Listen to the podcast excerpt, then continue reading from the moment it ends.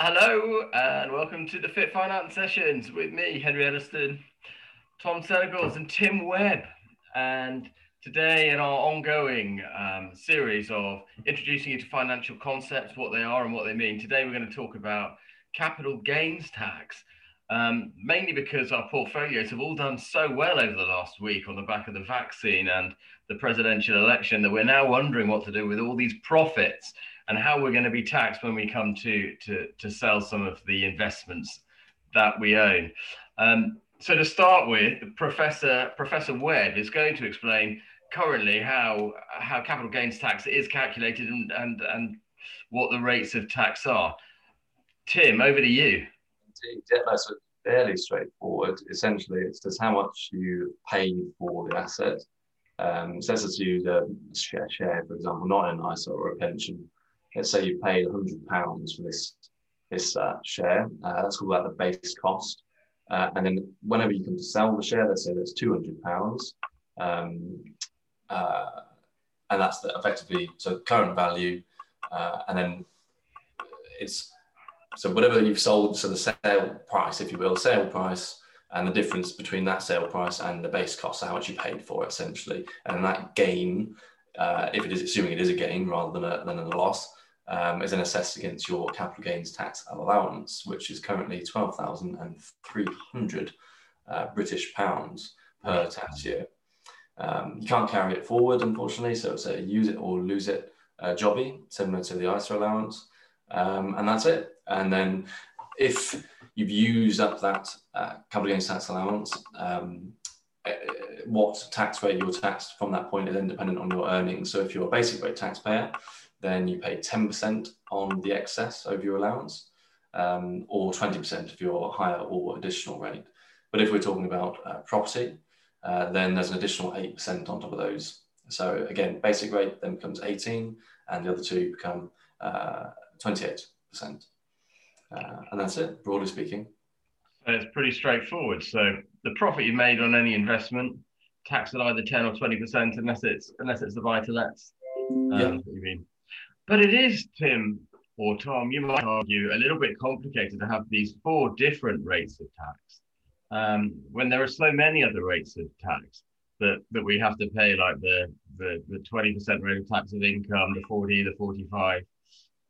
What would you do, Tom, to, to combat all this confusion in the tax market? Um, well, the Office for Tax Simplification has come out uh, this this week or last week, uh, suggesting that they're going to reduce those four bands down to, to two. Um, and whilst actually capital gains tax has probably been the best tax to pay if you think it relative to income tax over the last few years, um, it's also one of the taxes that would probably be politically easiest to, to raise with all this government expenditure. So um, there is a lot of talk about potentially aligning that to income tax um, levels. So if you pay 20% income tax, you pay 20% capital gains tax. Um, but the other suggestions have been to reduce the exemption Tim was mentioning from 12,300 down to two or 4,000.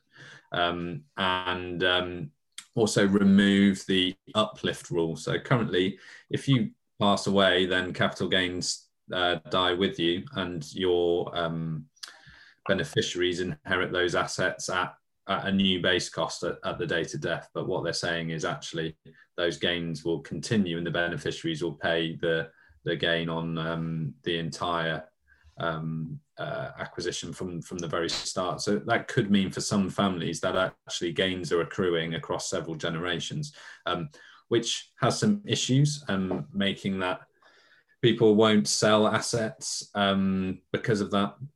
Um, but also, I think some very wealthy individual individuals are able to basically maybe disguise is the wrong word but attribute their earnings or their income to capital gains rather than income tax. So if you th- think of people working in private equity a lot of them will uh, receive remuneration in the form of carried interest which is taxable against capital gains rather than uh, income tax. So it's about bringing say very wealthy individuals who are earning their money through capital gains tax into into a more aligned scheme.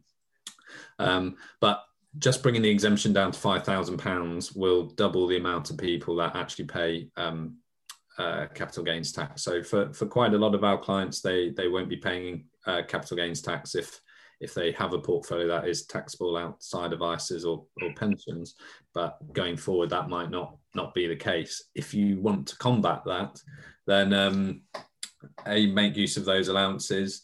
Uh, B we harvest capital gains for our clients. So if gains build up, then we sell assets every year purchase other assets, stay outside for 30 days and sort of reset that base cost Tim was talking about. Um, but it might see a return of the use of off- offshore bonds and, and other sort of structures that allow you to effectively roll up the returns gross, not pay them every year, and then uh, basically choose to pay those gains at times that suit you or, or your tax position. So we might see um, a return of using those structures as well. Yeah, I mean, it's a it's to my mind, it's certainly the idea that you you don't rebalance a, base cost on on inheritance. Um, it's a little bit concerning because potentially you're already paying forty percent inheritance tax on on the receipt of that asset, and then possibly, I mean, more often than not, this may well be a house that you're inheriting. You then pay another twenty eight percent just because you decide to sell it immediately afterwards, or perhaps even to settle the inheritance tax liability. Um, so it'd be interesting to see what rules come about there. I know the government is not particularly fond on property investment right now, and this perhaps becomes just another nail in the coffin of, of the accidental landlord.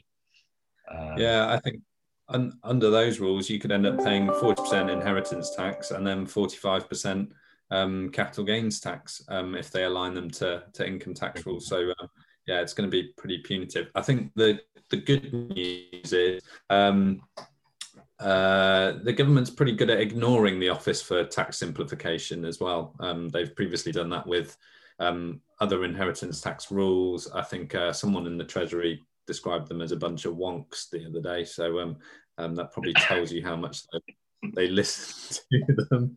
Um, but uh, I think given the Tory party have put in their manifesto, they won't change income tax or national insurance. Uh, capital gains is largely on the wealthy. Um, there will probably be some reform. I don't think it'll be as bad as uh, what they're suggesting, but um, yeah, uh, I think it's just important that if you are thinking maybe coming out of a property portfolio, maybe think about selling those before sooner rather than later, really.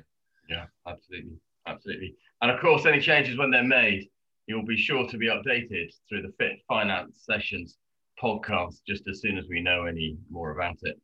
Um, that's all on capital gains tax this week. I hope you found that interesting um, and not too worrying. Uh, you'll have plenty of time to order your affairs beforehand if any changes are made. Um, but until next week, thanks very much and bye bye.